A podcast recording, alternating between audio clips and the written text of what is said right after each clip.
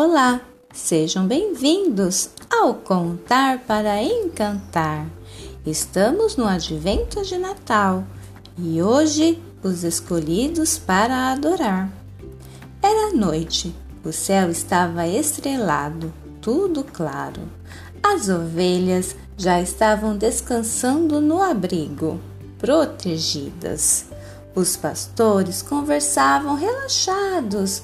O dia foi puxado, muito trabalho. As ovelhas são fofinhas, mas não é mole não, dão um trabalhão. Acontece que era uma noite especial. Naquela cidade chamada Belém, chegaram um casal especial, José e Maria, e vieram de longe e cansados não encontravam um lugar para poder repousar. Maria estava grávida e o pequeno Jesus estava para chegar.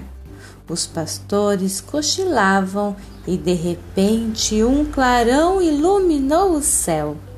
O anjo desceu para os pastores anunciar e juntos adorar.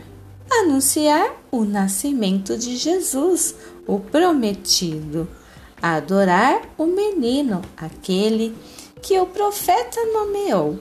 Maravilhoso, conselheiro, Deus forte, Pai da eternidade e príncipe da paz.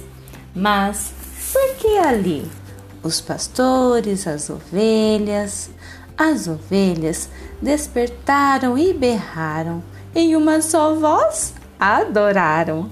Talvez foi por isso Jesus, o nosso pastor, nasceu e nos garantiu, a nós, suas ovelhas, que nada, nada nos faltaria.